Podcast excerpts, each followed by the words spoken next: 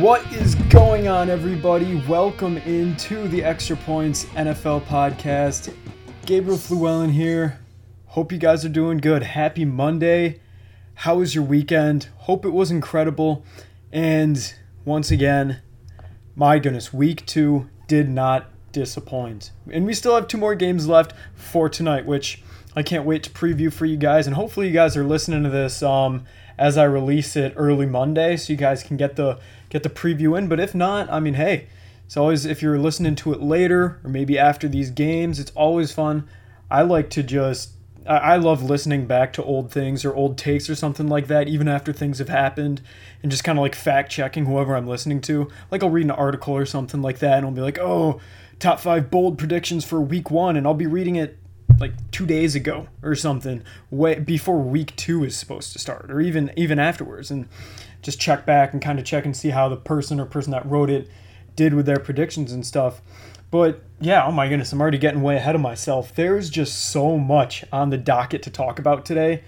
I'm hyped. It's it, oh my goodness, I, I, I just cannot even believe how ridiculous these games have been. And it, it's just like last week because for most of these games, a good chunk of them, at least in the early slate, they all sucked. Again, at first. I mean, there was not a single exciting game because Jets and Browns, I mean, that that's that was probably the closest game for the first what, 3 quarters. It was only ever like 14 to 7. Every other game was a blowout or just a slobber knocker, like a, just a boring one, a barn burner, whatever you want to call it. I mean, Commanders and Lions, the Lions were winning like 22 to nothing at one point. Bucks Saints, what? It was 3 to nothing until like damn near halfway through the third quarter. That sucked. Giants and Panthers was just a festival of incompetence for most of it, even though they occasionally got some scores. Patriots Steelers, I I wanted to burn my eyes. It was so bad. I remember telling my father, my father and I were just hanging out downstairs Saturday night or something like that, and he checked the TV and we were talking about wondering which games we would get. Check the TV, and it said um, Patriots Steelers, and I think we had. Uh, I, I cannot even think of the other. Oh yeah, we had um, Giants Panthers. Um, and so for the Patriots Steelers, I was like, wow. I mean, those are two like marquee teams, but I guarantee it's going to be like 13 to 10. And I was honestly pretty close because it was like 10 to 3 until like the third quarter or something. I was like, oh my God, I, I, I can do this. I can. Maybe did I just predict the score right? But anyways, the Colts Jaguars, that game wasn't ever close. The Dolphins and Ravens, that one was exciting, but the Ravens went up by 21 points at one point, so that game even looked like they're out of it. Um, and then even continuing into the later slate, Rams got up 28 to 3. The 49ers Seahawks was never close. God, I, there's so many things to talk about in that game. I can't wait till we break that down. Bengals Cowboys was just slow, monotonous, and boring the entire time. My little brother Alex said it best. So he was just saying like, "This is this is this is like one of the most boring games I've watched in my life." And I was like, "Yeah, yeah, you're you're pretty darn right, big big big guy." Texans Broncos, it was like six to six for God knows how long. Raiders were blowing out the Cardinals up until the end, and then the Bears and Packers, it was a boring, just run filled game, and the Packers eventually pulled away. They they were not good games for probably I, I don't know. I mean, my father my father said it said it said yesterday. It's like all these teams just forgot that they were playing a competitive football game for 58 minutes and then the last two minutes of every game they, they just wake up and just go off every single team it, it was ridiculous just how quickly the flips the, the the switch flips just like that how it goes from a either non-competitive or so competitive it's bad game in the Saints Bucks case or so non-competitive game in like the um, Texans and Broncos case. Like it goes from that to just one team scoring a bunch of points or the team's just trading blows or if it's a case where like the Raiders are blowing out the Cardinals all of a sudden the Cardinals just come roaring back out of nowhere. It's insane and we got a bunch of almost overtimes again this week it, it, it was crazy game winning field goals missed game winners just so much exciting stuff like that and I cannot wait to break it down for you guys but yeah so it's going to be a bit of a long pod today I uh, hope you guys like that. I, I heard back from a couple of you guys saying the long the longer it is, the more you guys enjoy it. I guess. Like pause. Sounds a little weird, but uh, pretty much just a lot of people saying that they would not mind a longer pod. So I'm more than happy to do a longer one. It, it I, I like it because it helps me go in a little bit more depth into these games. I'm not going to be spending a half hour on each because we'd be here all freaking night, but it, it, it, it's going to be better because I can get more than just oh yeah this team did that and that team did that. The end. I, I can get get into a little bit of the minutia stuff like that and really pick apart what set these games out. But yeah, so I have that. I want to at least talk about the Monday night games, what I expect to see, my score prediction, something like that. And then last but not least, I have a little bit of a segment that I'm going to call in or out. And it's essentially there I have about 10 teams that I've been asked my opinions on the most, at least thus far in the season, and especially after this week. So these are 10 kind of, I guess, controversial teams, whether it be from a win or loss this week or last week or both. And they're the ones that I keep getting the most questions about, and I am questioned about so I wanted to say if I am in or out on the team as a whole. Whew. Like I said, a ton on the docket today. Hope you guys are really, really pumped for it, excited for it. Hope you guys had a great weekend once again. And I mean, without further ado, let's let's jump right into the very first game. And like I mentioned in that little little ramble at the beginning, this was the one that was the most kind of competitive all the way through. I don't think a team ever got up by more than I don't know, maybe two scores, not not even. Um, and that's in the Browns and the Jets. I think like the largest disparity was I think when the Jets were down 13 with about two minutes left, and we'll we'll get into that. It started out just boring. I got it. started out exactly as we went over in the preview. Just the Browns being a run heavy team and the Jets kind of inept behind Joe Flacco. Joe Flacco had a couple fumbles. He wasn't completing as much as he wanted to. And the Browns were just having Jacoby Brissett take the third manageables and just pounding the ball with Nick Chubb and Kareem Hunt. And honestly, it worked. Nick Chubb is. I think he already established himself as an elite running back, but I think every single game we see him, he just more and more cements himself as a solid running back. He's not super special or flashy like a Christian McCaffrey uh, or a Jonathan Taylor who can catch a ball and take it 60 yards or juke someone out and use super speed to beat him. He's he's just more of your prototypical runner and he just does it so well. He's so efficient just on the ground. He hardly ever gets hurt, knock on wood. And yeah, and and that that's kind of how it was. Uh, he he kind of carried the team, I guess. He carried the load pretty much the entire time. On the Browns' first drive, they got a touchdown, thanks to him, and yeah, so kind of went back and forth this game. It went kind of touchdown, touchdown, touchdown, kind of a little bit of a stalemate. Jets tied up, and then going into halftime, I think it was it was tied, and then the Browns kind of pulled away. And this entire game, the Browns looked like the better team, which is weird to me. But towards the end, is when things started to go horribly wrong for them. And when I say by the end, I mean the last two minutes of this game, things went wrong. Because the Browns scored a touchdown, I want to say, with mm, what, like two minutes left, I think it was. I think it was 155. And the big mistake here is, well, maybe, maybe not big, big mistake, but Nick Chubb, instead of running the clock out, um, I think he had, well, he ran past, they, they, the Browns were in the red zone, essentially, and Nick Chubb got a carry. He could have went down after picking up the first down, which would have essentially just drained the clock and ran the timeout, but he ran it in for a touchdown. And honestly, at the time when you just score to make it 30 to 14 and the extra point will make it 31 to 14, you're not thinking of that, especially not with a minute 55 left. Because that would mean that a ton of things would need to go right. The Jets would need to score a quick touchdown, onside kick, recover that, score a quick touchdown, make both extra points, and then go to overtime and win it again. But yeah, after that, the Browns had a 99.9% chance of winning and kind of from there, everything went to hell. Hell in a handbasket. is is the saying. And so Nick Chubb scores it, and then their kicker, Cade York, he misses the extra point. And that was kind of the moment. Of, uh, it was a moment of kind of just just foreshadowing. Saw him miss the miss the extra point, and I was like, well, that's not gonna that's not gonna come back to haunt them, is it?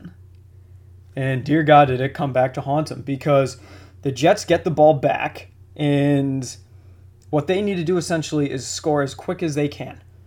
And they do in two plays. They just have a short little pass to pick up some some yardage, and then I think it was Corey Davis who just broke free somehow, all alone, wide open in the secondary, so much so he can just walk his way into the touchdown, into the end zone for the touchdown. That's exactly what he did.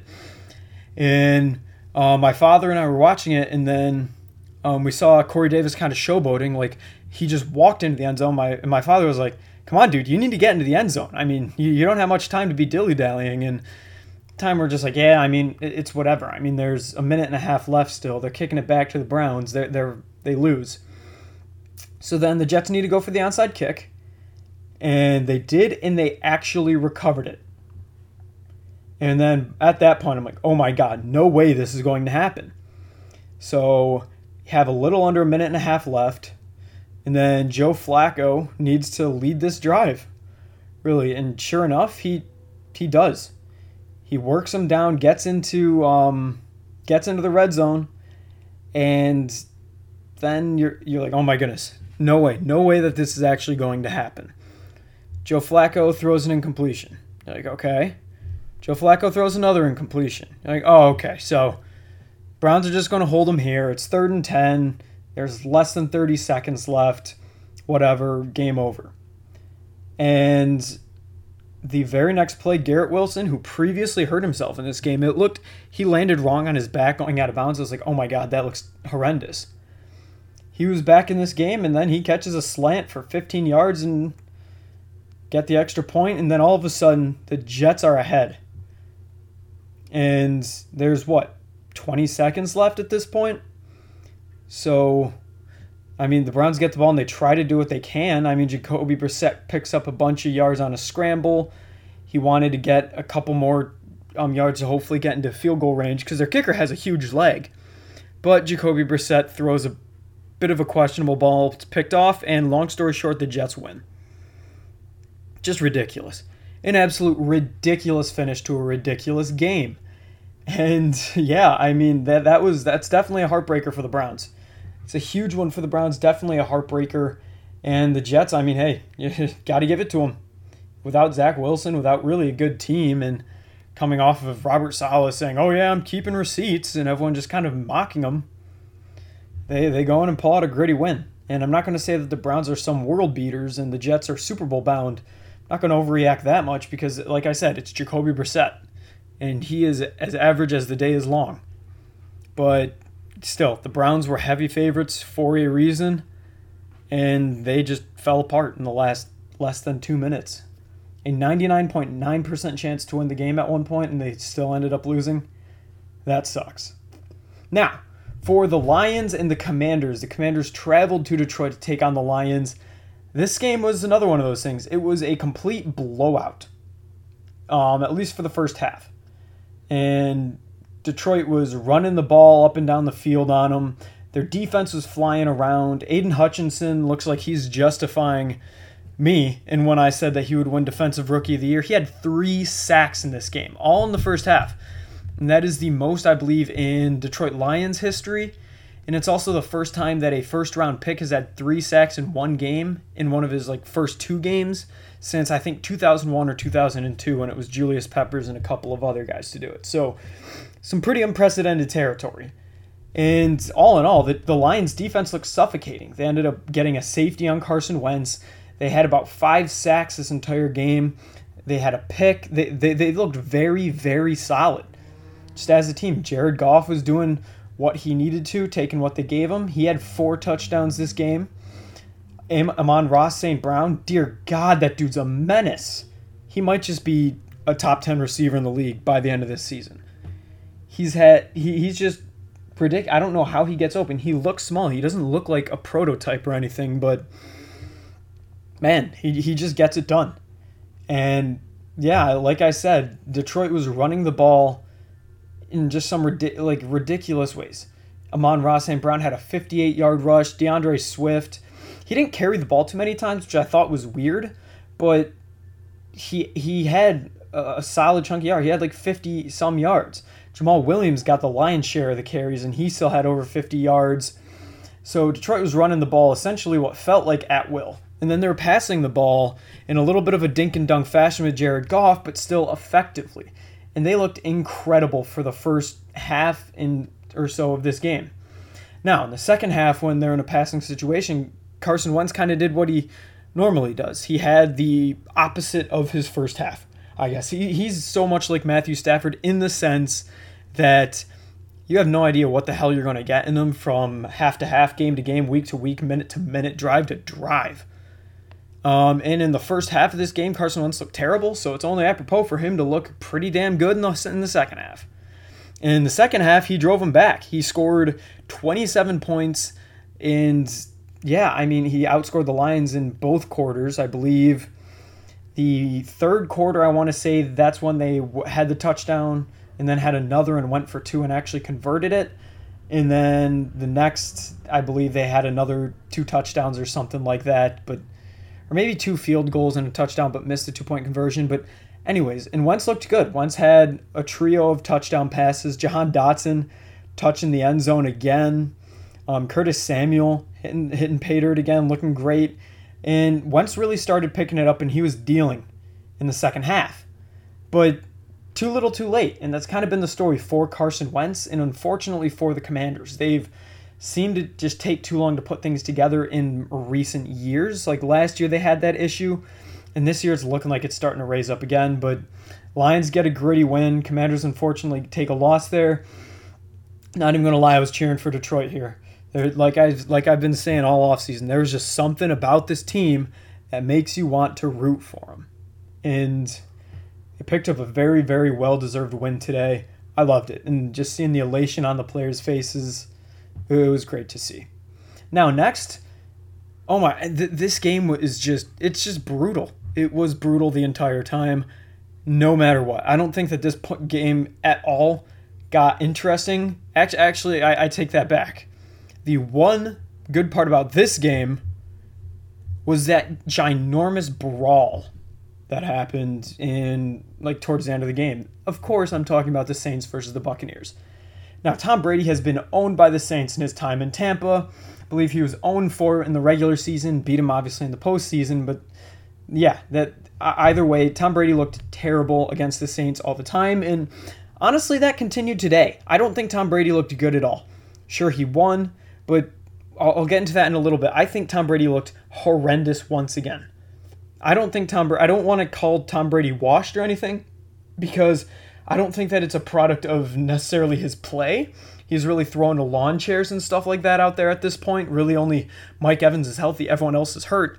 But with that being said, I don't know if it's the stuff with Gisele or if it's anything like that, but he just does not seem like himself at all. And yeah, it was, I believe, three to three deep into the third quarter or something like that. And then, yeah, it just got, it just got really, really crazy, really, really quickly. Tom Brady, I believe, threw like an incompletion or something, or maybe he got sacked, and then he got, then he was getting jawed at by the, by someone on the same by Marshon Lattimore, and then Tom Brady started shouting things back. Marshon Lattimore kind of doubled back around, started yelling at Brady Moore, and then you see Mike Evans, who's essentially on the sideline walking off the field, turn around, kind of recognize. You can see it in his face. And every single time Lattimore and Evans play each other, they're always fighting. They hate each other.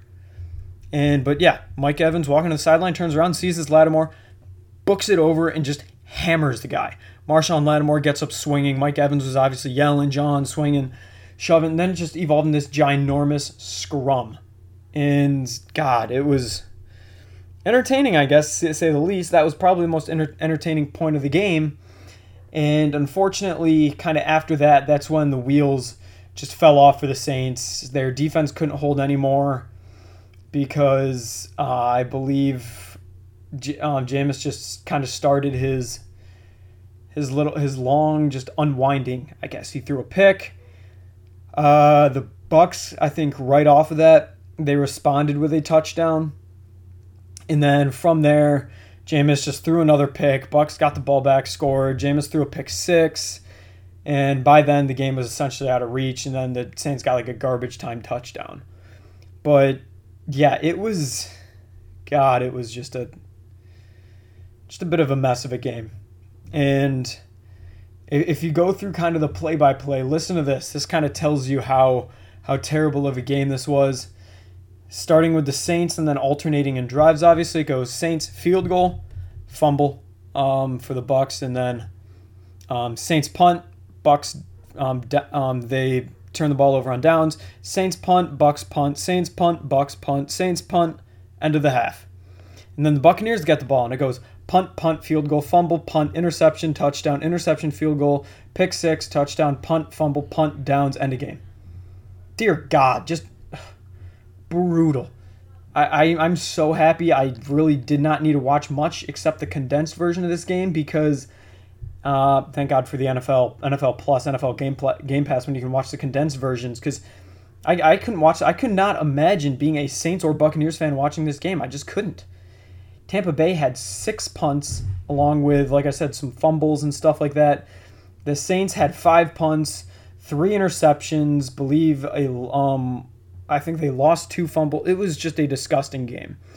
Jameis kind of returned to his old Jekyll and Hyde form. In this case, I guess he's Hyde. I don't I don't really know if Jekyll or Hyde is the good one or bad one, but you know what I'm saying. It's it's like his two identities. He'll have one good game and then one terrible one. Or last week he had one terrible half and then one great half. This week he was just terrible. He threw three picks and then a garbage time touchdown. Um, at one point in the game, I want to say he had like 22 attempts in 80 yards. Horrendous. And the Saints defense, it, it did what it could for as long as it could, but eventually I think they just got burnt out. And once Marshon Lattimore got ejected, things just went downhill for him. But mo- moreover, Tom Brady, like I said, he looked terrible again. 18 to 34, which is a little over 50%. Um, less than 200 yards, a touchdown. That's all. He did not look good. I know they won. I know they won last week. I don't care. In two consecutive weeks, he has just looked off, not into it, struggling, inefficient. It, it, it's bad, and it sucks seeing a legend like this because I don't want him to be like Ben Roethlisberger was last year. I don't want him to be like how Peyton Manning was his final year. I don't want that for Tom Brady. As much as I don't, I don't know, I, I hated him on the Patriots because they always beat the Bills, but you hate seeing a legend of any game go out like this. You want every single legend to be able to retire like like John Elway did when he was still good, won the Super Bowl on top of the mountain peak, retired. Peyton Manning, he looked terrible, but he won a Super Bowl, just retired. Tom Brady, he looked amazing last year, runner up in MVP voting. Sure, they didn't get as far as they wanted to in the playoffs. He should have retired there. He should have called it there, and it's really coming back to bite him. And there's going to be more on the Bucks later uh, in my in or out segment, so I'm going to save a little bit of my rant for then. In the next game, not going to need much time for this one. Panthers Giants. Long story short, the Panthers, Matt Rhule, I you're going to need to just start saying goodbye. Get ready and get ready to be packing. You're not going to be I don't know. there's there's not much hope left for you, big guy. Unfortunately, I don't know if they're going to get. I don't know. Say they lose next week. I don't think that Matt Rhule is going to get fired after like three weeks. I think I think Bill O'Brien made it like four weeks, but it's not looking good for Matt Rhule. Baker Mayfield, once again, I thought this guy was going to come in. He looked good in the preseason, and I guess that's why it's just preseason because once again, he just looked below average. And less than 50% of his passes completed. Did not have a ton of yards. He had a touchdown, sure, but took some sacks. McCaffrey got it going on the ground, thankfully, but he wasn't a factor in the pass game. There's just a lack of wow or pops. There's just a lack of big plays and stuff with this offense to the point that it's just impossible to watch and their defense can hold for pretty much as long as they can, but when they need to keep coming back on and back on and back onto the field and playing so much, especially in the first quarter where they were probably on for the first entire freaking quarter. It felt like because um, they fumbled the the Panthers fumbled the ball. I want to say on like a kickoff return or something like that. Baker Mayfield had a fumble, I believe, and so it's it's just not a good recipe for success. Uh, but yeah, it's Panthers. They, they they kept it close as close as they could, and the fact that they played this poorly and still only lost by three is kind of a testament to how gritty I guess they are, but also how kind of overrated the Giants look now, and how falsified they look with a 2 0 record. Daniel Jones threw the ball a ton of times, less than 200 yards and a touchdown. He was as average as the day is long. Saquon Barkley didn't really have a big game again. He had a ton of carries, not many yards. He was only about three and a half yards a carry. Uh, and then through the air, like I said, not many passing yards. They couldn't do much through there. But for, for both teams, neither team could really run the ball much outside of Christian McCaffrey occasionally, and neither team was throwing the ball much. So it was just it was just brutal. It was just not good. It was just a really sloppy game. And not sloppy because there were a ton of turnovers, but just sloppy in the, in the fact that neither team could really get things going. Uh, the Giants got themselves down to kick a field goal late, and that ended up being the game winner, which makes the Panthers, I believe, one of the first teams in a long time, if not NFL history, to lose on back-to-back game-winning field goals of over 50 yard or over 55 yards in a row.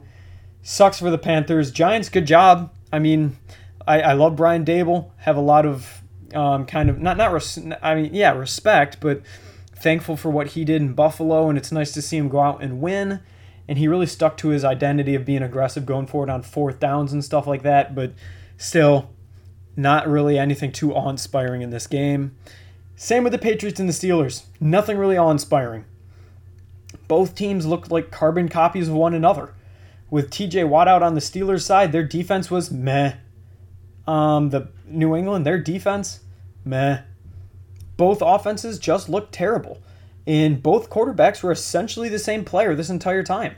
They both were 20, they both had 21 completions. Trubisky was 21 to 33, Mac Jones was 21 to 35.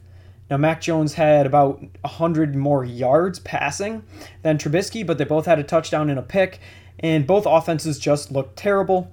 The only difference was New England could run the football. Now, they had a little bit more attempts and stuff, but between Damien Harris and Rhamondre Stevenson, those two can just ram the football. And they are strong backs. And it seemed like um, New England kind of gave up on the passing game pretty quick and realized, yeah, we're just going to pound the rock. And that's all they needed to do. And eventually it worked for them. And that's nice. It's nice to see it. But they're going to need to develop a passing attack. Same with the Steelers. Both of these teams, their quarterbacks are not elite talents. They're not guys who can carry a team, it doesn't seem like. And they need people to step up. And Nelson, Nelson Agholor had a big game. He had an incredible touchdown grab where he mossed the heck out of the guy and ran it in. Jakobi Meyers seems to be stepping up, but outside of that, Mac Jones doesn't have anybody to throw to. For the Steelers, it seems like every single ball that they throw, it, it, it seems like last year. And last year, Big Ben, the ball was snapped to him and he threw the ball within like two and a half seconds. He, it was the quickest snap to throw offense in the entire league by a long shot. And now a lot of that was because Ben is essentially just a statue at his old age. And so when you get in a younger, more mobile guy like Mitch Trubisky, you're kind of sitting there thinking, like, yeah, okay, now they can maybe hold the ball. Mitch Trubisky can buy time in the pocket. There can be more deep shots. They can be more dynamic on offense. But no, it's not that. They're still just snap to Trubisky and right out of his hands like that. Just snap, throw, snap, throw. And they don't allow anything to develop downfield. And whenever they try to go downfield, Mitch Trubisky just threw a pick. And I think their longest pass play of this game was to George Pickens, and it was like a 23 yarder. Just not good. Diontae Johnson can't seem to get himself open. Najee Harris just cannot run the ball with efficiency behind this wretched O line. Chase Claypool is essentially a non factor. Pickens hasn't been able to do much in either of these first two games. It, they just don't. They just don't seem right, and they just have a stagnant offense. Patriots and the and the Steelers both do. Patriots a little bit less so, and that's why they're able to come out with the win. Not much to go over in that game. It was just it was it was pretty brutal. Not even gonna lie, guys. Now, speaking of brutal, the Jaguars bent the Colts over backwards and whooped them. It was it, it, it was not safe for TV. It was like kids avoid your eyes. You should not be watching this. The Colts got destroyed in Jacksonville. It's at the point where I, I think this is eight straight games, so eight years in a row that they lose to the Jaguars in Jacksonville. It's at the point where the Jaguars or the, the Colts and Jags, I guess, should just immediately, wherever this game is played, just give both teams a bye week and give the Jacksonville Jaguars the win. So essentially, at the start of every single season, just start the Colts off 0 1, start the Jags off 1 0, give them both an extra bye week whenever they're supposed to play each other. Because the Colts cannot win in Jacksonville. I, I don't know why. They have a better team at, pretty much every single time. I mean, maybe in 2017 when it was Sacksonville and the Jags made it to the AFC Championship game, maybe then they were the better team. But I just don't get it. Last year, the Colts couldn't. The year before with Philip Rivers, the Colts couldn't. This year with Matt Ryan, who's supposed to be an upgrade over Carson Wentz, they still have Jonathan Taylor. They cannot do a thing. They get shut out by the Jacksonville freaking Jaguars. And I mean, now it's it's at the point where I, I don't know what to attribute it to. Is it just the fact that the Jags took that step and they're no longer the Jacksonville Jaguars that I was speaking of them? Like, are, are we unable to speak down upon them now? Or was Urban Meyer just that wretched of a head coach? Like, was he that horrendous that the Jags are this when they have a competent head coach in Doug Pederson? Is it coaching? Is it players taking a step? Or do the Colts just suck? I don't know. I have no idea what it is, but I'm honestly, I, I think I'm going to need to stop talking down on the Jaguars. I need to stop saying, oh, well, they're the Jaguars. They stink. I don't think they do. They I think I want to say they're a division leader right now. If even like if even if the Titans win tonight against the Bills, they'll be tied for first place in the division with the Titans. What the heck? That's just insane. And for the Colts, I, there was a lot of a lot of the media and a lot of um, like ESPN analysts and other analysts and stuff like that, and journalists and media members and pundits and even myself everyone was saying this is a must win game for the Colts. And everyone was kind of saying it tongue in cheek because it's week two. How can a week two game against an opponent who you are favored by 10 points to beat, how can that be a must win game? Well, it's a must win game in the same sense that it was last year when they faced the Jacksonville Jaguars in Jacksonville. It was the last week of the season. The Colts were win and in, favored by, I want to say, at least 10 points again against a terrible Jags team. And last year, the Jags were terrible. I don't care what anyone says. They sucked. Yes, they beat the Bills. Yes, they beat the or the Colts. Yes, they like beat the Dolphins at one point. They were terrible. And the Colts couldn't do it then. They could not win a must-win game when they could. Now, week 2, and this game felt like a must-win game after what the Colts did against the Texans last week. The Texans aren't supposed to be good either, and we'll get on to them later. Maybe they actually are very good too, but well, not very good, but at least decent too. But Matt Ryan, he, he needed to bounce back. He really, really needed to today. It was a big spot. This is one of those games that you just need to win. It's one of those things that if you want to win the division, if you want to be a good team, this is a game that you need to win. When you have more talent and you have the better quarterback and it, you just need to, and you need to bounce back from a tie, um, where which should have been a loss. And I know Shaquille Griffin or Shaquille Leonard, he was not playing today, and or yesterday, and then also two of their top receivers, and Alec Pierce and Michael Pittman were out of an already depleted core. So who did they have? Like Ashton Dulin, um, Michael Strachan, Kylen Granson, Mo Alie-Cox, like Parris Campbell. They didn't have many receivers, but Matt Ryan needs to step up. Jonathan Taylor, who everyone was saying is, oh, he's the offensive player of the year last year. He's the best running back in the league. You need to be able to step up then. That's why I cannot say that jo- Jonathan Taylor is the best running back in the league because Derrick Henry, um, whenever the um, Titans last year didn't have A.J. Brown, didn't have Julio Jones, he was able to step in, run the ball for 200 yards, and carry him to a win. Tannehill, Last year, he, he was thrown to lawn chairs and people worse than the Colts had today for some games. And Derrick Henry was out, and he still managed to win them. I don't know if that's a testament to coaching and Mike Vrabel, but everything about the Colts, everyone's on the hot seat, it feels like now. You are now 0 1 1 with a tie and a loss to the two supposedly worst teams in your division. Matt Ryan had three picks, just about 50% completion, less than 200 yards, no touchdowns. Jonathan Taylor had, I want to say, 20 yards rushing going into the fourth quarter and popped off like 30 yards in garbage time. He was a non factor. Their receivers were non factors until garbage time. They were pathetic. The Colts, they came out flat. They looked terrible. They, they typically they start poorly, and that's on Frank Reich. They looked like they weren't ready. They looked like they had already written this off as a win, which they had no business doing, considering how their season ended last year and how they started the season this year. It was a pathetic showing for the Indianapolis Colts. And I know that I'm ragging on them pretty hard right now, but honestly, in my eyes, they deserve it for this kind of start. But that's not to take away from the Jacksonville Jaguars. And I want to give the Jaguars their love right now because I know not many people, if anyone, will because they're still the Jaguars to a lot of people. And I know that I said when I first started talking about this, I said, oh, they're the Jaguars. Are they? Are they still the Jaguars? Doug Pederson looks like he is turning this ship around. Trevor Lawrence, last week I know he had a pick. This week he didn't. Last week I think he looked good even with that pick. I think they should have won last week. And they won this week and they sure as hell showed that they should have. Trevor Lawrence was almost perfect. Um, not by passer rating, by QBR he almost was, but he was so accurate, just so accurate. A bun, uh, like a, a decent amount of yards, two touchdowns, no picks. He wasn't sacked at all. Their O line held up. Their their run game wasn't great. I, they didn't average too many yards or anything, but they, they they did when it counted. James Robinson had that big run for a touchdown in the early part of the game, and then down to their receiving core. Christian Kirk, everybody mocked him. Oh, this guy's not worth 20 million. We're letting this guy set the receiver market? Well, through two weeks of the season, he looks damn good. He had an over 100 yard game um, last week and a touchdown. And this week, he continues right where he left off six catches, 78 yards, and two more touchdowns.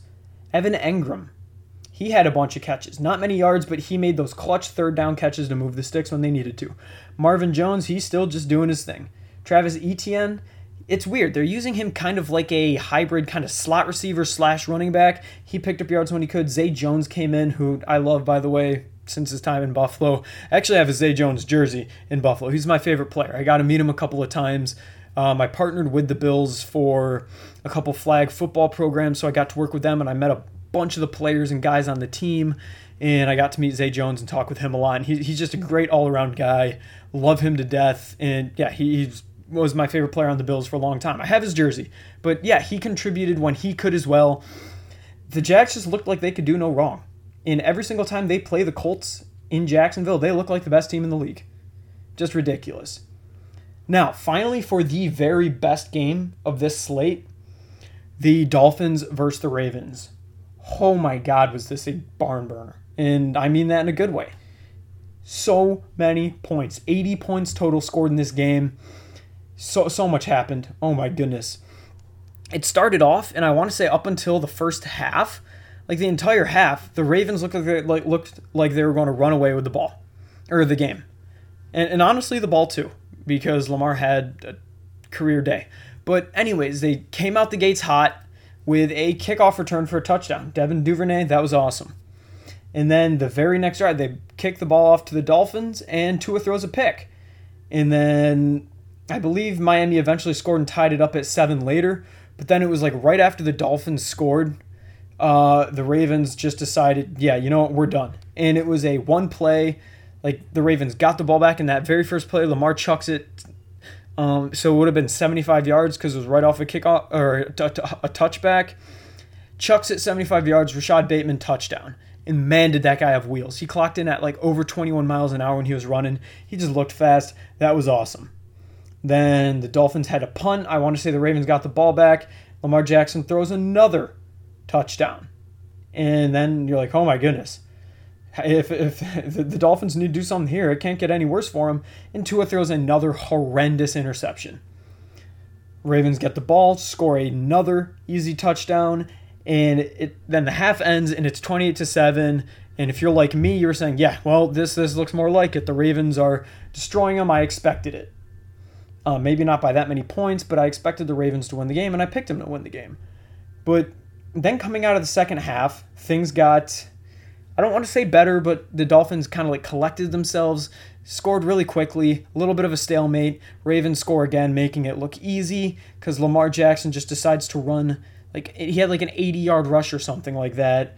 And it, it was just ridiculous. And at one point in this game, the Ravens were up 35 to 14.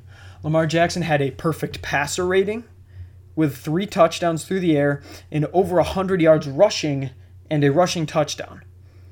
It, I, I was texting one of my friends at the time who's a Ravens fan, and I was like, okay, I, I know that I get called a Lamar Jackson hater a little bit because I'm not as high on him as um, other people are. I, I don't think he's one of those. I think he's a top ten quarterback, but I don't think he's a like a top two or three like some people do. And my buddy was like, "See what I mean? Like Lamar, he's going to be MVP this year. Ravens are Super Bowl bound." And I was like, "Whoa, like sl- slow down." I will give it to you if Lamar Jackson continues to play like this, perfect passer rating, three touchdowns through the air, and over 100 yards rushing on the ground. Damn right, he's going to be in the MVP conversation. But and and he continued to play well throughout the entire game. He didn't finish with a perfect passer rating, but he played pretty well throughout the, the rest of the game as well. But things just kind of went downhill from there. And it seems like as soon as my buddy and I were texting that, then Miami gets a touchdown. I, I think it was like a deep pass to um to was was it to Tyreek Hill at this point, I want to say or maybe maybe it was no no because Tyreek Hill was out with cramps at this point. But either way, they marched their way down the field. Tua hits I, I forget the he was kind of like a, a backup receiver anyway in the end zone, scores a touchdown. Then they stuff the Ravens on I want to say fourth and one at at some point, which is crazy. And I, I want to say that they stuffed the Dol- the Ravens twice on fourth down, which was crazy. Great job by the Dolphins defense. And then I believe Tyreek Hill comes back into the game after dealing with cramps. They said he might have gotten an IV in the locker room, and Tua hits him immediately for a deep touchdown. And then you're like, holy crap, they're within range. They're, they're down by seven. And there was, I don't know how much time left. It, it was probably like halfway through the fourth quarter at this point. Ravens get the ball back, and you're like, okay, Ravens, make something happen. Go down, kick a field goal, or just run the clock out or something like that. And they can't. They get stopped. They go four, um, three and out, punt the ball back to the Dolphins, and then as if on cue, once again, it's just another Tyreek Hill deep bomb for a touchdown. I was like, oh my god, what the heck is happening here? And then it's tied up, and then you're like, oh, okay, this is this is ridiculous. There's like five minutes left. Ravens, you have the ball, just run the damn clock out and get Justin Tucker in range, kick a game-winning field goal well, they get in range but can't extend the time. Um, they can't like waste any more time. So Tucker, of course, hits a field goal, and then the Dolphins get the ball with a little over two minutes left. So they have all their timeouts and the two, um, two minute warning for them. And th- then you're like, okay, th- this is kind of crazy. I'm on the edge of my seat watching this game, and sure enough, Tua marches them right down the field. And I mean, thanks to like Tyreek Hill and Jaylen Waddle, really and hits Waddle in the end zone, goes up 42 to 38, and then the Ravens can't do anything um, towards the end of the game. Try for the Hail Mary. Lamar can't even get it to the end zone. And that's a wrap. Miami wins 42 to 38. Tyreek Hill had like damn near 200 yards. Jaylen Waddle had damn near 200 yards. They both had a pair of touchdowns. Tua had had listen to this stat line. 36 of 50, which is 72% completion percentage, 469 yards. That's a crap ton. 9.4 yards per attempt, six touchdowns, two picks and one sack. I don't care about those two picks. What I care about is that Tua, he, he's he's been slammed by a lot of people. I have slammed Tua. I have said that I don't think he's that talented. I've said that we haven't seen anything from him yet. I was willing to give him a little bit more of a shot to prove something. But I, I, I don't know. I said that I don't think he's elite yet, and we haven't seen anything from him. Right now, I think he's average. And man, did he have a statement game today. Sure, it's a one off thing. I want to see if he can continue to do this. Because every quarterback can have a game like this. Matt Schaub had a game where he set the passing yards record. Nick Foles had a game where he had seven touchdown passes. I want to see if this can keep going on, but answering down to down 21 points to a damn good team in the Baltimore Ravens, whose quarterback was damn near perfect this entire time. Lamar Jackson over 300 yards, three touchdowns, over 110 yards on the ground and a touchdown. Oh my God. And you come back and win it like that. That was impressive by Tua. Dolphins, oh, there's going to be more on you later, but that was a solid, solid showing. Ravens, I don't know what happened to the defense. I know that they had some injuries down the stretch, but I, I, I was saying yesterday, if the Ravens choked that game, they would be like the first team that I've ever known to have a quarterback with a perfect passer rating and lose the game. Now, obviously, Lamar didn't finish with a perfect passer rating just because down the stretch he threw a bunch of incompletions and stuff, but he was still about as perfect as you can get. But if you take away Lamar Jackson and his running, they, they, they have no run game. They rely way too much on Lamar. They, they had 36 yards on the ground outside of Lamar Jackson. Lamar Jackson accounted for, I want to say they had a total of like 460 yards. I think Lamar Jackson accounted for like four for like 420, 440 of them. Just just ridiculous. And it was nice to see Rashod Bateman step up. It was nice to see Isaiah Likely kind of pop out of nowhere. Devin Duvernay, he's continuing to be not only a decent receiver, but a threat in the kick return game. Mark Andrews is always Mark Andrews, but J.K. Dobbins needs to come back and they need to establish something on the ground where things are going to get very, very bad very quickly for the Ravens. Now, on to the afternoon slate of games. These were equally as crazy for the most part. I'm going to start with, I guess, the kind of the most obvious one of the day, the one that we all expected. That was for the 49ers to bounce back against Seattle. However, um, unfortunately, there was something really, really, really bad that happened. And of course, I'm talking about Trey Lance, who on a designed run, I believe he tried to scramble right up the middle um, early in, I want to say the first or second quarter, early in the first half, early in the game. And he suffered an injury. He was wheeled off in an air cast around his leg. It turns out that he really, really did some damage to his ankle, and he's going to be out for the season, which leaves Jimmy Garoppolo to be the starter for the rest of the year. Which, thank the ever loving Lord that the 49ers decided to re sign him and bring him back because he's a damn good starter, and we've seen that he's won with the team.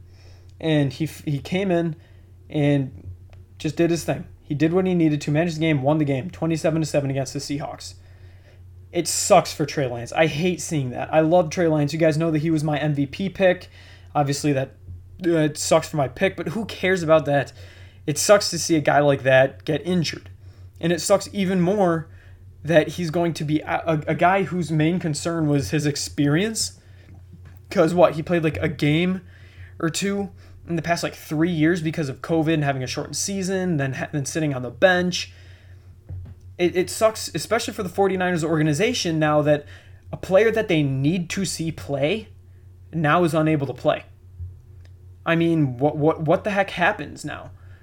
You you're going to have to go another season now in the future. So next year they're going to have to go through without knowing if they have the guy or not. Except next year they're not going to have Jimmy G as the backup. So if Trey Lance isn't the guy and they figure that out next season and they don't have Jimmy G, they're going to be punting on the season and be a very bad team. Now, for this season, can Jimmy Garoppolo take him the distance? Yeah, I mean, he has before. We'll just have to see. But it, it stinks. And they handled their business. They beat a bad team in the Seahawks, who kind of just turned back into a pumpkin at this point. Geno Smith just looked bad the, the, the coaching looked off. What they were in the red zone. They ran that stupid trick play, had their running back throw a pick. Just dumb, dumb stuff. Their their running game is pitiful, and Tyler Lockett is really the only thing keeping them afloat. Even DK Metcalf can't get open anymore. So it, it it's pretty brutal for them. But 49ers, Trey Lance, sending prayers for you, my friend. Uh, congrats on the win there for the 49ers, but overall just not a good day for the 49ers fandom. Next, we're going to go into the Bengals and the Cowboys, and this was just a boring game for most of the entire time. Not too much happening. I mean, the first drive, Cooper Rush looked great, drove him down the field, and the um, Cowboys scored a touchdown. And the entire game, the Bengals offense just looked inept. I want to say they had like three touchdowns and or three field goals, and then in like the last waning minutes, um, Joe Burrow let him down the field, got a touchdown and a two point conversion to tie it up, and then the Cowboys got the ball back. Cooper Rush easily, easily, Cooper Rush picked apart the Bengals defense, got him in a field goal range, hit the game winner thanks to Brett Maher, and Dallas walks out of there with a win. Cincinnati, you guys are in trouble. I've been saying it. I have not been high on the Bengals. I said that I didn't think that they deserved to be in the Super Bowl. I think that they caught fire late. And yeah, and this kind of shows why. And Bengals fans going into this season were saying, oh, we're so disrespected. We're such a good team. We're just in the Super Bowl. Well, yes, but you're not the greatest team. And they were supposed to have upgraded their offensive line. And I know it must take that it does take time for new offensive lines to gel. Hell, it did for the Chiefs last year, it did for the Bills last year, it did for the Packers like two years ago, and essentially this year. But Joe Burrow got sacked what six, seven times week one. I think it was seven times week one. And then today or yesterday, I keep saying today like these games happen today when it's Monday. But anyways, he got sacked six times yesterday. 13 sacks in two games is not a winning formula, Bengals. And Joe Burrow, for everyone anointing him the next Tom Brady or the, next the Joe Cool, and he's just he's already a top five quarterback. He had one good season. I said I wanted to see him do it again before I put him into a top tier of quarterbacks, and so far he does not look good. Four picks last week, two garbage time touchdowns. This week, nothing except for the one garbage time touchdown, essentially. Even though, it, yes, it did tie them up and he made the two point conversion too, so it wasn't essentially garbage time, but it was last two minutes of the game when you just need to be throwing, so you're bound to pick up some stuff. Less than 200 yards again, only a touchdown, sacked a bunch of times, and not all the sacks were on the O line, but yeah. And then the other weird thing is the Bengals seemed that, at least for the first three quarters of the game, I, I get wanting to establish the run, but when it's not working to the extent that it wasn't working for the Bengals, you just need to stop. You need to recognize it's not working. They could not get a thing going on the ground, and they just kept pounding it with Mixon, and he just wasn't getting anywhere. Ja'Marr Chase was locked up for most of the game. Tee Higgins finally got loose late. Tyler Boyd was a non-factor. It, it was just it was just a mess. It was a mess all around once again. And the Bengals fall to 0 2 which is almost a death sentence, especially in the AFC. And I mean, me saying that they're going to miss the playoffs, it's looking more and more true every day. Do they have time to rebound? Yes, there's 15 more games. But still, not how you wanted to start. And I know it's week two and I'm making it sound like life or death for a lot of these teams, but for, for I mean, you, I'm sure you guys have seen the stat now. Teams that start 0 2, none of them have ever won the Super Bowl in like past however long. The last team to do it was Tom Brady, I want to say. Or maybe it was the Giants in 2007. But either way, it doesn't happen. And teams that start 0 2 hardly ever make the playoffs, even. So, yeah, not a good look. Anyways, one of the more. Actually, before we get to one of the other um, kind of exciting games, I want to get to just Texans Broncos really quick to knock this out it's either the Texans are a lot better than a lot of people think, and I hope it's that because, like I said, and you guys know I am a Davis Mills guy. Davis Mills didn't look good today. The Texans themselves really didn't look good today at all. But I don't know if it's the Texans are better than we think or the Broncos are actually bad and they're frauds. Russell Wilson looked horrible. Let Russ cook, don't let him cook. I don't think Russ knows how to cook. I think Russ was like me when I was a kid, and all I ever wanted to do was be like my mother because my mother is the best cook. She is the best baker that I know. She does everything absolutely incredibly, and especially when it comes to like baking and stuff like that. And I wanted to be like her so bad. I would always come in and try and cook and try and bake, and I would try to bake myself my own food sometimes, and it looked like crap when I was younger. And that's kind of what Russ looks like. I mean, that's probably a terrible analogy, but I guess I'm comparing Russell Wilson to like my 8 to 10 year old self. Actually, no, probably a little bit younger than that because my mother taught me how to bake and cook, and it's something that I love doing. I'm pretty damn good at it now. But I don't know, I, I guess I'm comparing Russ to a toddler who's trying to make a five course meal. He doesn't know how. He can't. He hasn't been. I don't know if it's that he can't. I don't know if that's if it's that he doesn't know how. But either way, it is not working. Whatever the, the tools or the ingredients that Russell Wilson is using, they do not work right now. Am I saying that they're never going to work? No, because the Broncos have a great roster. They have great receivers, or at least could have great receivers. They have star running backs in Javonte Williams and Melvin Gordon. I think they're both incredible. But they, they have all the things. They have a great defense. They have a potentially great offense. Russ just can't do anything with it. It's ridiculous. It's less than he, or it's more than he had in Seattle, and he's doing less with it. What the heck? And he's given more freedom, and he's doing less with it. It's just weird. Russell Wilson was 14 to 31, a touchdown and a pick, and a little over 200 yards. What the hell?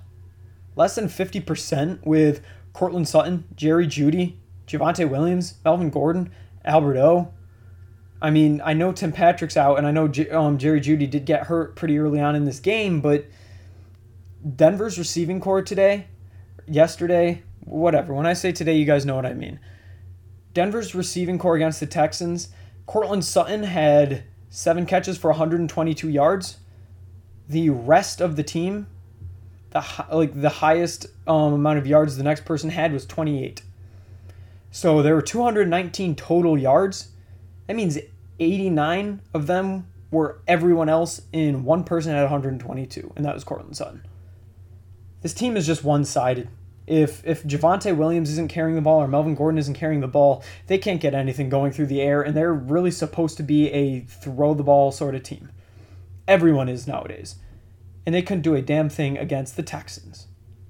And the Texans are not supposed to be a good team. They're not supposed to have a good defense. Personally, I don't think they have a good defense. They don't have any big names. I mean, Derek Stingley played well again, but other than that, they don't have big names. I mean, I love Jerry Hughes, but it's just, just ridiculous. It's ridiculous to see. Davis Mills, he has a bit of a fumbling problem. Shout out to his old lineman for recovering both of his. He looked harshly average today.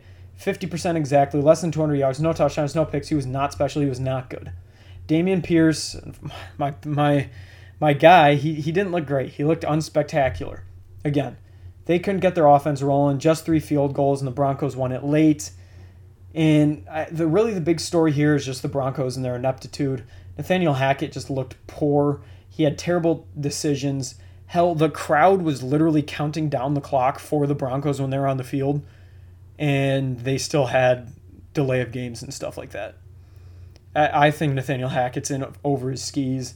I think Russell Wilson's in over his skis. In every single game that Russell Wilson plays and he looks this bad, it's taking away from his Hall of Fame case. And it's really, really making it look like um, Pete Carroll in Seattle was right. Now, into a bit of the better games. I wanted to talk about the Rams and the Falcons. This was a complete blowout up until I made that joke about 28 to 3. So I will take this one on the chin for you Rams fans. All of all of you guys, my, my audience. I, I know that I have a bit of an audience out there in LA, so I apologize for giving you guys, um, putting you guys into cardiac arrest, maybe, um, giving you guys some heart attacks. But the Rams at one point got up 28 to 3, and I believe that was in the third quarter when they were up 28 to 3 and Matt Stafford had like two picks at the time. So Matt Stafford was playing horrendously. Again, kind of ish. He was just having Matt Stafford like plays and throwing interceptions, and they were still they were still whooping him. They were still killing the Falcons. And then I was sitting there watching it with my brother, and I was like, "It's twenty-eight to three," and I had to explain to him the whole origin of the twenty-eight to three in the Falcons because he didn't remember the Super Bowl. He's my younger brother. He didn't he, he hasn't watched football until this year. This year he's really starting to watch football, and he's one that I'm kind of like doing my best to teach the ropes to stuff like that. But I explained it to him, and he was like, "Oh, that'd be funny." And we were like, "Yeah, how funny would it be if the Falcons come back and win?" And then Matt Stafford throws another pick, and then the Falcons get a touchdown. It's 28 to 10. I'm like, eh, oh well. I mean, still whatever. Rams get a field goal. It's up even more, and then Falcons get a touchdown. I was like, okay, well, whatever. It's pretty much garbage time at this rate. It's the fourth quarter. Rams are ahead by 14. There's no way they can win, right? Well, I guess I just didn't pay enough attention to the Browns and Jets game because then the Rams go to punt and it gets blocked, and the Falcons get a touchdown out of it and a two point conversion. I'm like, oh my God. 31 to 25, what the hell? Then the Rams fumble the ball, which is terrible. The Falcons get the ball back, and then I'm like, oh my God, no way this is going to happen. There's like three minutes left. Mariota, no way you lead a comeback. Mariota gets him right down close to the end zone, but then takes an end zone shot, picked off by Jalen Ramsey. And I was like, oh, oh my goodness. And then it was that crazy ending of the Rams doing that that hilarious. I, I love when they do this. When the Rams like they try to run out the clock, and then there's still some time, and then they just put a bunch of O linemen out on the field and stuff, and just tell them to hold the other team, and then you just give the ball to a fast guy. In this case, Brandon Powell, and just have him run as fast as he can back and forth in the end zone to waste the time. I love when that happens. I think it's hilarious. But yeah, they did that and then went to kick the ball back to the Falcons, but the kick went out of bounds. The Falcons got the ball at the 50 with enough room to take a shot to, for as a Hail Mary, and I was like, oh my god, no way. No way. Snapped Mariota, scrambles around, ultimately gets sacked. That is game. Now, Rams fans probably were had to let out that huge whew, sigh of relief. Falcons fans, it's another heartbreaking blow. For me, let out a sigh of relief. I picked the Rams as my survivor pool team for this week, so thank God the one pulled that one through for me. Uh, kidding, of course, but for the Falcons, uh, I, I know that you guys fall to 0 2. Obviously, you guys aren't a good team. You knew that coming into this season, but that's a lot of promise. Marcus Mariota, I know he had two interceptions, but he also had two touchdowns. And he's not throwing for a ton of yards. He's not running for a ton of yards, but it seems like this team plays for him. Kyle Pitts was a non factor, I know. They don't have really any receivers. Drake London had a big game and KhaDarel Hodge had a couple big plays, but this team really does play hard. They seem almost like the Lions of last year. So do the Texans. The Texans also give me that vibe. And honestly, the Texans probably, now that they have a tie, could end with that same record as the Lions of last year. But either way, they, are just gritty teams, still early in the season. They don't know that they're that bad yet. They're going to be tooth and nail fighting their very best. And that, that's really cool to see if you're a Falcons fan. Um, and for the Rams, a little bit of a Super Bowl slump, it seems like. Yeah, Matt Stafford had, I don't want to call it a bounce back game at all. He had three touchdowns, but he also had two really bad picks. He didn't throw for too many yards. He, he had a lot of completions. I, I will give him that. I want to say it was like 75%, which was nice. Their run game looked okay. Cam Akers, he's I don't know if he's in the doghouse. He had a lot more carries, but he just didn't look good. I think Darrell Henderson might be the guy to go with. Cooper Kupp had a Cooper Kupp game, over 100 yards, two touchdowns, whatever. Happens every every damn game for him. But I don't know. The Rams are still looking clunky. And I know that they don't have Van Jefferson still. Allen Robinson, he looked okay. Higbee's kind of working his way back into the into, into the swing of things, but yeah, the, the Rams just seem like they have things that they need to figure out. Thank God they have a little bit of a weak schedule to start, obviously, minus the Bills, so they have time to do so. But yeah, they need to figure things out and they need to do it quick. Now, next up, Cardinals and Raiders. This was a pretty, pretty interesting game. Raiders leapt out to, I want to say there it was 20 to nothing at one point, and then eventually 23 to 7 going into the fourth quarter and in my pick'em league, I was like, yeah, all right, well, I was right. Raiders win. Not so fast because then the Cardinals score a touchdown and get the two point conversion. I was like, wow, that, that's crazy. They they got it. Cool. And then the Raiders get the ball, can't do anything with it. Cardinals get the ball back in at the buzzer. Get a touchdown with a Kyler Murray scramble. A little little bit aided by the refs getting a call there. But either way, I mean, I think it was the right call. And then Kyler Murray even gets a two point conversion. It was a miraculous one by AJ Green. And I was like, oh my God, no way. Goes to overtime. Cardinals win the coin toss. I said, oh my goodness. But then they're forced to punt. Or they might have gone for it on fourth down, not made it. But either way, the Raiders get the ball back. And then they're working their way down the field. They throw the ball to Hunter, um, Hunter Renfrow at one point then he fumbles it forward. I'm like, oh my god, no way, no way that just happened. But the Raiders recovered. I'm like, ooh, thank God. All right, so they can still win this. They probably are going to win. They're essentially in field goal range anyways. I want to say they're at like the 40 yard line. So I was like, yeah, they're, they're, they're going to pull it out. Thank God. Throw it, give it to Hunter Renfrow again, get a nice little gain on the side, and then Hunter Renfrow fumbles the ball again, where it is scooped and scored by Byron Murphy for a fumble return touchdown. And I was sitting there like, what the hell? That was a heartbreaker for the Raiders. That was not good for them. And I was leaning towards the Raiders in this game just because I think Derek Carr's a good guy. I want to see him succeed. And I'm not the biggest Kyler Murray fan, as you guys may know. Something about his personality throws me off. So that, that one kind of hurt. And I was like, wow, that's that's kind of crazy. It was a great game. It was a great little last little comeback to see, but I don't know. And it's weird because my takeaways for this game, it, it's hard for me to have any because the Raiders once again looked like a good team until they weren't. Last week they were good and competitive until they just weren't, and Derek Carr threw all those picks.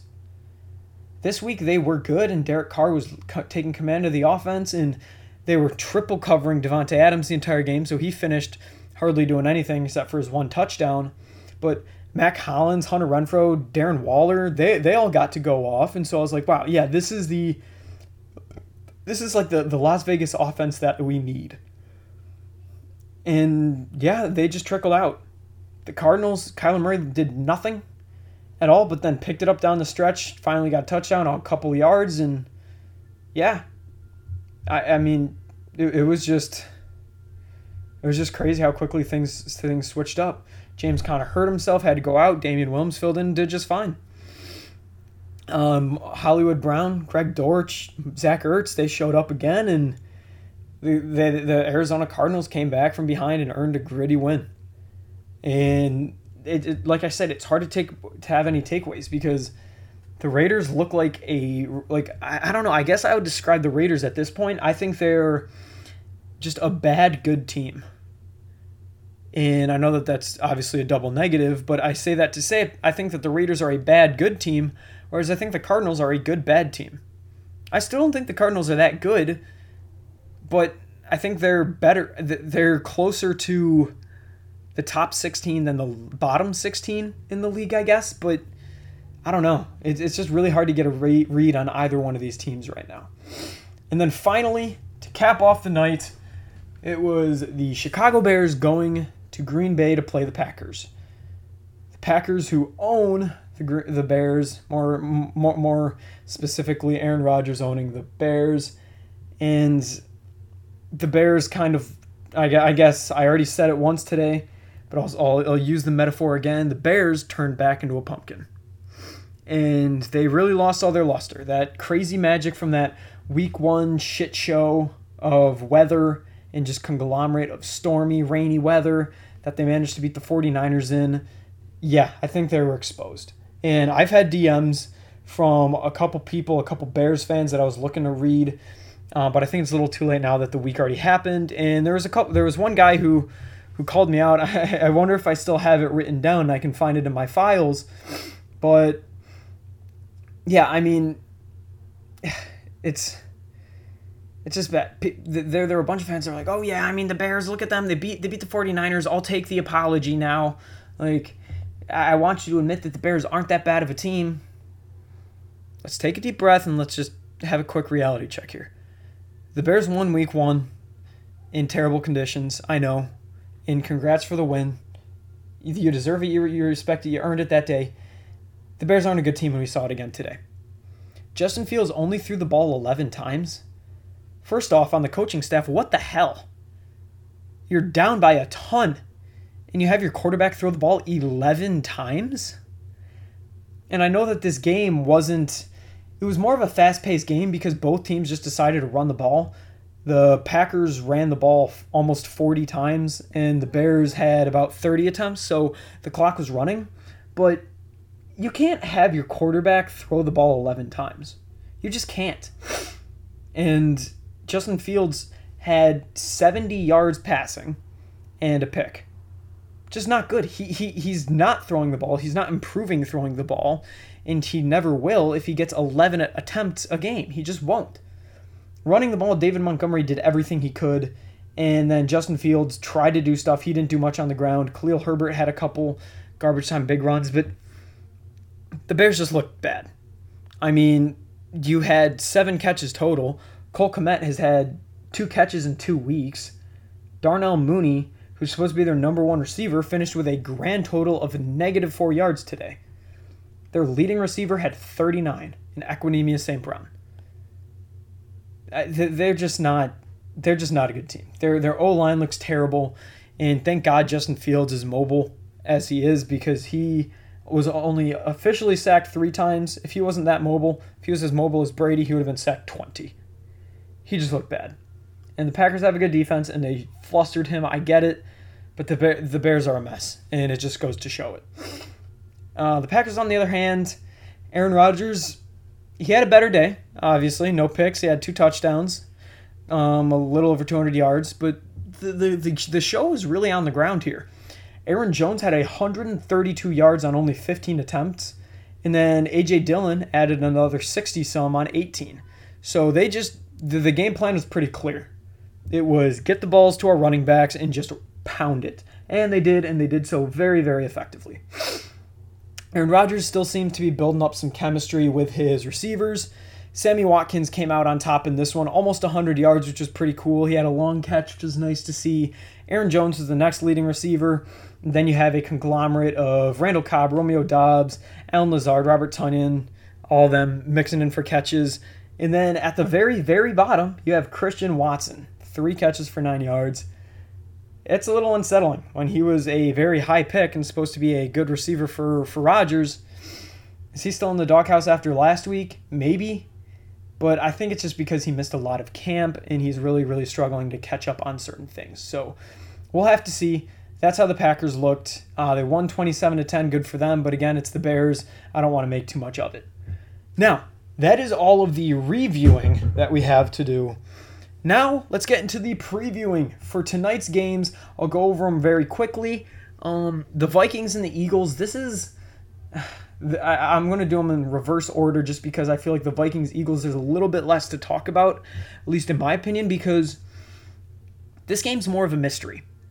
I guess. And it really comes down to the Eagles have a great pass rush, I think, and a solid defense and a meh offense. Whereas the Vikings offense, I think, is super powered, but they have a meh defense. So it'll kind of be strength on strength, weakness on weakness um, in respects to the two teams. So those are kind of my key matchups is really offense versus defense. In this case, um, what can the Vikings offense do to the Eagles defense and vice versa, and what can the Eagles offense do to the Vikings defense and vice versa. So let's start with um, it from the Vikings offensive perspective. Last week, Kirk was kept clean. He, there wasn't much of a pass rush going on to him. He stayed clean, he stayed calm, and he delivered the ball where he needed to. Now, this week, there or last week, I guess, the Eagles made life really a living hell for Jared Goff. They were all sorts of pressure. Jordan Davis was just destroying people, and he didn't even play that many snaps.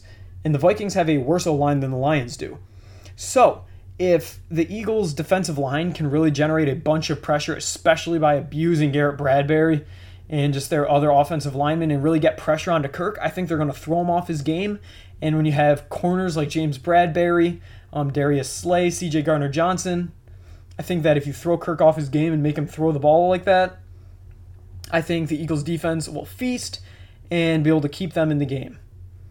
Now, if they don't, I think that Kirk Cousins with Thielen, Jefferson, Osborn, Smith Jr., Dalvin Cook, I think they can dice them up. But it really comes down to seeing what the Eagles defense can do and see if they can hold it. And then also, last week, the Vikings defense looked good against an underwhelming Packers offense. Well, they're facing an underwhelming Eagles offense outside of AJ Brown. AJ Brown is spectacular. I would love to see um, if he can like have as big a week as he did last week again. But if if AJ Brown isn't able to get open or something like that, or if the Eagles' offense isn't really able to perform up to standards, the Vikings should be able to swallow them. But at the same time, it, it goes the other way. I don't know if the Vikings um, defense is really that good because they just played an underwhelming offense last week. It'll be interesting. I think the strength of the Vikings defense is their pass rush. I think the strength of the Eagles offense is their offensive line. If they don't get as much pressure on Jalen Hurts, I think AJ Brown is going to have a field day in the secondary. And if they double, triple cover AJ Brown, DeVonta Smith will be able to get open and do some damage himself.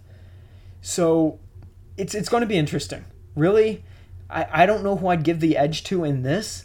I mean, I, I think I picked the Vikings in most of my predictions and stuff like that, but I just can't get a good read on this. I, I, I just can't at all because, like I said, you have. I, I, don't know. Every single time I talk myself into saying, "Oh well, I, I have more faith in Kirk Cousins, even though it's prime time," then it goes to, "Oh yeah, well, I mean, look at the Eagles' defense. They're going to get a bunch of pressure, throw him off his game, and it's prime time." And then I'm like, "Eh, well, the Vikings have a better defense than the Eagles' offense," and I'm like, "Well, look at the Eagles' weapons and offensive line." I just don't know. And for me, I think that the X factor in this, I, I don't know. I feel like it's so cliche to go with the quarterbacks, but I really want to say it's just both of the quarterbacks and how they deal with the pressure. So I guess the X factor is technically the offensive lines in this game because if the Vikings can keep Kirk out, um, upright and just clean out of pressure, he's going to deal. I know he will. Um, with that being said, if Jalen Hurts is given time to see the field, and AJ Brown is given time to get open, I think they're going to tear him up. So it, it's just a conglomerate of just so much, just such. I think this is going to be a great, great matchup. In hell, down the line, these two teams have easy schedules and they're both good teams. And if they're as good as I think they are, this could be a, a battle that determines future seedings, maybe even for the one or two seed when it comes down to it, depending on how good these teams actually are. I don't know. I think uh, I think if you're going to have to force me to pick, I think right now I'm just going to go with the Vikings because I'm more confident in Kirk Cousins as a quarterback, even though it is prime time, and he's only two and nine in prime time. Both ones coming against the Bears, but I have more faith in Kirk Cousins as a player and Justin Jefferson than I do with Jalen Hurts and AJ Brown. So I think I'll go with the Vikings, even though they're on the road. And now the more this is kind of an exciting and intriguing game to me now more so than just because I'm the Bills fans, but it's because mainly because of the injury reports that came out. The Bills were favored by 10 points. I believe they still are, but I think that line should change because the injury reports finally came out, and while the Titans will be down Dontrell Hilliard, who was decent last week as a receiving back, they're down one of their corners, Kristian Fulton, and then a backup offensive tackle. The Bills are now down Ed Oliver, who is ruled out, who is a big run defender for them. Tim Settle, another, they're probably their second best or even first best run defender, another defensive tackle, is doubtful. So I don't think he's going to play either. So if you have your two best run defenders out against Derrick Henry, not a good recipe. And then, not to mention, to add insult to injury, Dane Jackson and Gabe Davis were both added to this to the injury report, and that's that's not good for them because Gabe Davis is obviously their number two wide receiver. And if he's out, who's going to step up? And Gabe Davis has had big weeks. He was huge last week. He was huge against the Chiefs in the playoffs. He comes in big, and he's their number two now. And um, he was listed as questionable, and reports came out today prior to me recording this that he is more close to doubtful to play than he is questionable. So it is more and more likely seeming like he is not going to play. And then also Dane Jackson, who was their number one cornerback last week. With I mean Tre White is already out for many games because he's coming off his ACL. Dane Jackson was their number one guy that they had to uh, to kind of fill in for him. Well, now he might not play. So if the Bills are down their number one, essentially corner, are they they're going to need to go to Kaiir Elam and Christian Benford, two rookies as one and two corners. Now, Benford played well last week as a number two corner, and Kaiir Elam was meh coming in and out. So, are you going to be put a decent number two corner a rookie and move him over to um, your number one corner, and then put Elam as a as a second? I I just don't know. And if all four of those guys are out, your number two receiver, your number one corner, and your number one and number two defensive tackles are all out, this isn't looking good for the Bills. because outside of Gabriel Davis, I know that the Bills get a ton of credit for having depth at wide receiver. Personally, I think that their wide receiver core is extremely overrated. Outside of Stefon Diggs, and I think that Gabe Davis is good, although still unproven. If you take Gabe Davis out, your number two would be Isaiah McKenzie, who he's a decent slot guy. Jamison Crowder, who's a decent slot guy. And then who else? I mean, a rookie Khalil Shakir, who was inactive last week. Jake Kumerow, a special teams player. What the heck is going on here? It's not good for the Bills if they're out. And the Bills cannot run the ball, and the Titans do not let much up in the run game, even though they did let a ton up to Saquon Barkley. The Bills have no one close to the talent of Saquon Barkley in that backfield. So that's a huge issue. And it's it's it's kind of scary to see as a Bills fan. Now, on the Tennessee Titans side of things, like I said, they have a cornerback out, but other than that, they're coming in relatively full strength. Now, Treylon Burks, Robert Woods, they're going to need to step up more than they did last week. Last week, they didn't do much. And the Titans really desperately need someone to fill in that wide receiver that, that wide receiver one role because AJ Brown is gone, Julio Jones is gone, and last week it was I believe Kyle Phillips, um, some just just a kind of no name wide receiver who's actually on their injury report this week who had the most receiving yards and I believe he had like 66 or something like that. So if he doesn't play this week, I mean, what are they going to do? Like, what the heck is going to happen with the with the Titans on offense? It, it's just I don't know. It's really going to be a war of attrition right now. And Derrick Henry always goes off and he always is able to have big games. The Bills have historically held him in check for the most part, but last year Derrick Henry was a beast and he broke big runs and yeah, just crazy. So it's really a depleted defense in the um, Titans after losing uh, Harold Landry, obviously to his to his injury. Um, yeah, it's it's just I don't know. I, I can see this game going either way. As much as everyone's saying that the Bills are going to destroy the Titans, I don't think so. The Titans didn't play any of their starters in the preseason. Last week was essentially their first preseason game. I expect Derrick Henry to be running full speed, especially with the absence of Ed Oliver and maybe Tim Settle. I expect Ryan Tannehill to want to bounce back week, and Mike Vrabel as a coach coming off a loss in prime time as an underdog. That's scary he's going to have his team juiced up and ready to go. Now, for the Buffalo Bills, their offense still elite. They have Josh Allen. The depth concerns me at wide receiver. Josh Allen will be able to make do with whoever he has for the most part, but every quarterback, even we see it with Aaron Rodgers, once you take away everybody, it's very, very hard to find someone to throw to. And now, obviously, Josh Allen isn't without everybody. He still has Diggs, he's just without his number two but he still has a number one guy, and even though he has a lack of depth, he should be able to make things happen. But either way, it's scary. The Titans' pass rush against the Bills' weak offensive line is a little scary as well. So what's going to happen? God only knows. I, I really have no idea which way this game is going to go. If I had to choose, though, I would side with the Bills just because it is their home opener. It is the first Monday night primetime game that the Bills have had at home with fans in almost 20 years. Now, they had one during the COVID season in Josh Allen's third year, um, so 2020. They had a home game. I believe it was against the Steelers. It was a home Monday night football primetime game, but fans weren't allowed at the time. So this is the first Monday night primetime game at home that the Bills have had in so long. Fans are going to be rowdy. Um, trust me, I live in the Buffalo area. A couple of schools have already given kids half days um, just because there's so much stadium traffic. I, w- I worked um, pretty much all morning, um, right to about noon, and I got in super early, about 5 a.m. In at about 7 a.m., the store was not not really full because it's still early morning, but a ton of people in Bills um, uniforms.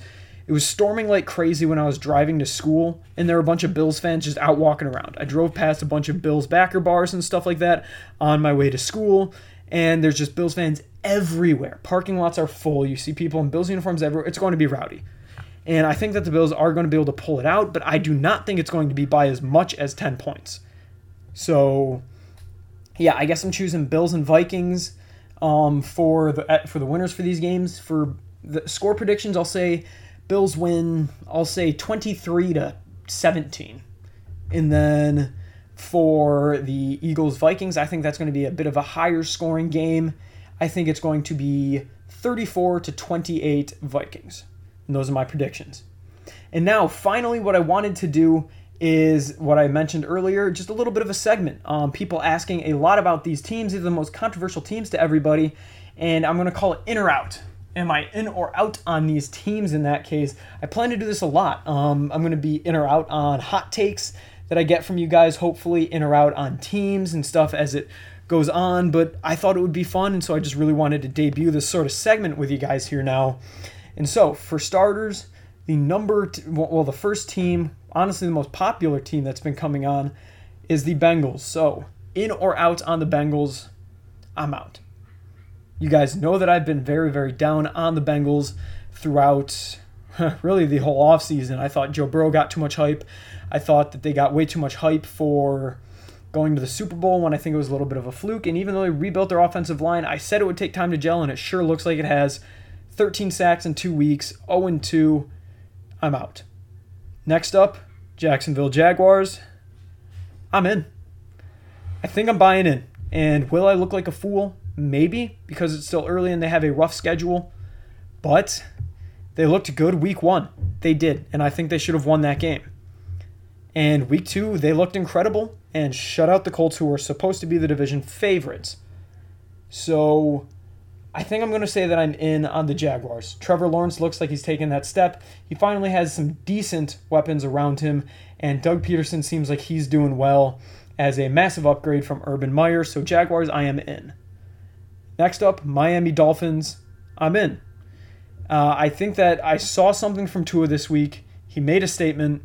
And while I still want to see him do this over a long period of time before I'm fully buying in, I think that just with the team that he has around him, it's hard for Tua to be bad. And what do I mean by that? You have you have Tyreek Hill, you have Jaylen Waddle, you have a creative, to say the least, play caller. I mean, it's still early; it's only week two.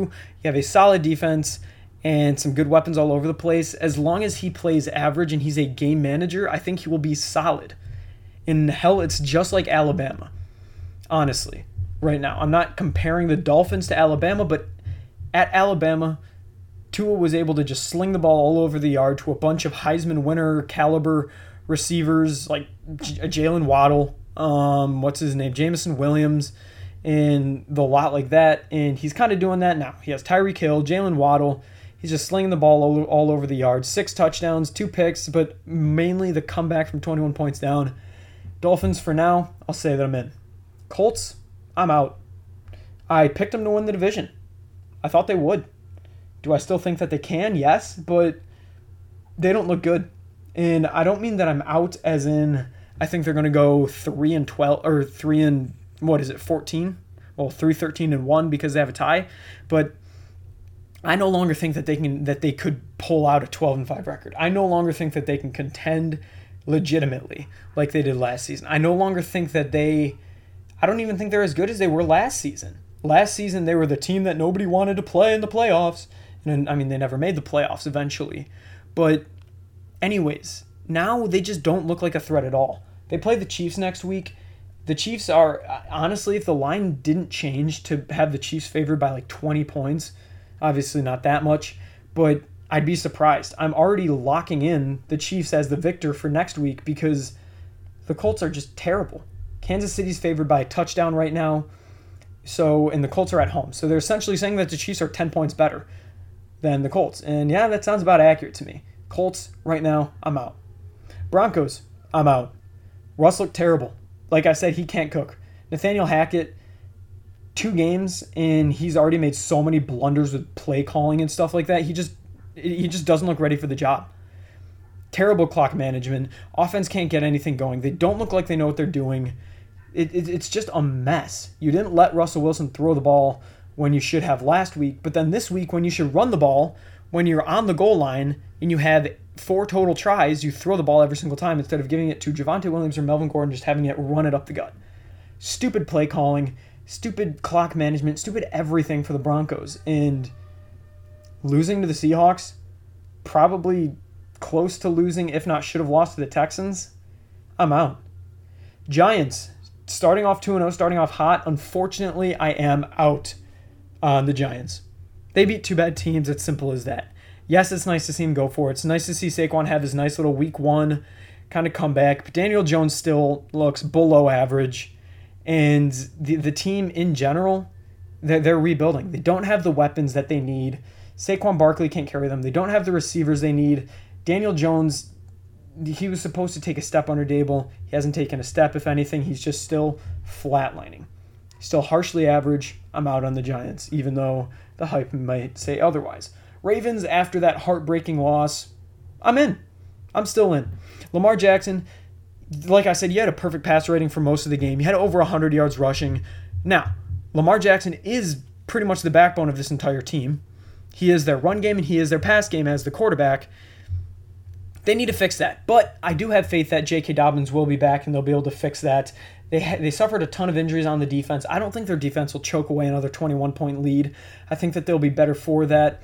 And I think that the Ravens losing, I think that it was good for them to lose this game. I think that the Ravens start slow typically in games and then tend to finish slow as well. I think that losing in such a way where they started slow, got super hot, and then finished slow, I think it's, it's going to help wake them up. Because last week against the Jets, they started slow and then finished slow and let the Jets come back a little, but they still won. So they're like, okay, we're fine. Now, now they did it this week. They lost. Now I think they're going to be in tune to what's going on and realize they need to finish and start faster. I'm still in on the Ravens. Buccaneers may surprise you guys, but I'm out. I, I still think that they could win their division because their division sucks, honestly. I thought that the Panthers could be good. I thought the Saints had some promise. I think the Saints still might. Panthers, I'm kind of out on right now, but I don't know. Falcons, they're not good either. But the Bucks, God, I mean, with all the injuries, it's no fault to their own, but they just don't look good. And Tom Brady, he has so much going on with Gisele, with losing a bunch of weapons, with just being tired. Hell, he had that interview. He looked gaunt. He looked like he lost 100 pounds. He just, I, I don't want, and I don't mean that in an insulting way. It's just, I think there's a lot going on with this team underneath everything, underneath it all. And I think that there's a lot of things that need to be figured out. I think they'll still win the division, at least, but I'm out on them being a contender for a Super Bowl right now. Rams, this one's tough. I, am going to say that I'm in because I, I don't know. It, it's very hard because they got whooped by the Bills and then almost lost to the Falcons. But I think it's still too early for me to officially write them off, and they did eventually have that win. I think I think that Matt Stafford just needs to kind of settle into everything. I think they're trying to compensate too much for a loss last week. I think they just need to take a deep breath and get back to being themselves. I have too much faith in Sean McVay, too much faith in Cooper Kupp, too much faith in Aaron Donald, Jalen Ramsey, Matt Stafford, that even though they've had a few bad games, I think that they can pull things out and really contend in a weak NFC. Patriots, I'm out. Week one, they lost to the Dolphins, but they always lose to the Dolphins in Florida. I was willing to give them another shot. Matt Patricia as an offensive coordinator, it's not working. We just need to say it. It's just not working. I'm out. Their offense is anemic. Their defense isn't even that good. It, I don't think that they're going to be able to contend with any of the higher up teams in the AFC. I don't think they're going to be contender. I don't even think they're going to even be able to make the playoffs. I think the Dolphins are head and shoulders above them, and I think the Bills are heads and heads and heads and shoulders above them uh, in their own division. And out of all the other teams in the AFC, I don't think the Patriots come close personnel wise, scheme wise, team wise. The only place that they line up with is coaching, and I don't think that Bill Belichick can make up for an entire staff of coaches, even though he may seem like it. So, last one there, the Patriots, I am out. And that's all that I have for you guys today. A little bit of a longer episode. I I know I know that you guys asked for. You guys said that you'd be apt for it or apropos you would enjoy it. So hopefully you guys did. Hopefully you guys stuck with me for this long. If not, maybe it's a two part or something like that. Either way, thanks so much for tuning in. I really do appreciate it. Hope you guys enjoy the Monday night games tonight. I'm super excited for them. And great thing about football is in a few days we will have Thursday night football. Um, Wednesday, look out for another pod to be dropping, probably recapping the Monday night games, previewing the Thursday night game, any other news that may have come out, whether it be injury related or something of the sort. And yeah, like I said, Um, that's all I have today. Make sure to check me out on Apple Podcasts, on Spotify, on Anchor. Um, and then shoot me some DMs, shoot me hot takes for the new segment in and out. Tell me guys how, tell me how you guys liked it as well. Um, you can find me on Instagram at Gabe underscore Flewellyn. Tune in there for all the alerts, updates. You'll know whenever I post a pod. You'll see my takes on certain things. So, yeah, tune in there as well. With that being said, have a great rest of your day, folks. Go Bills. Peace out, guys. Have a good one.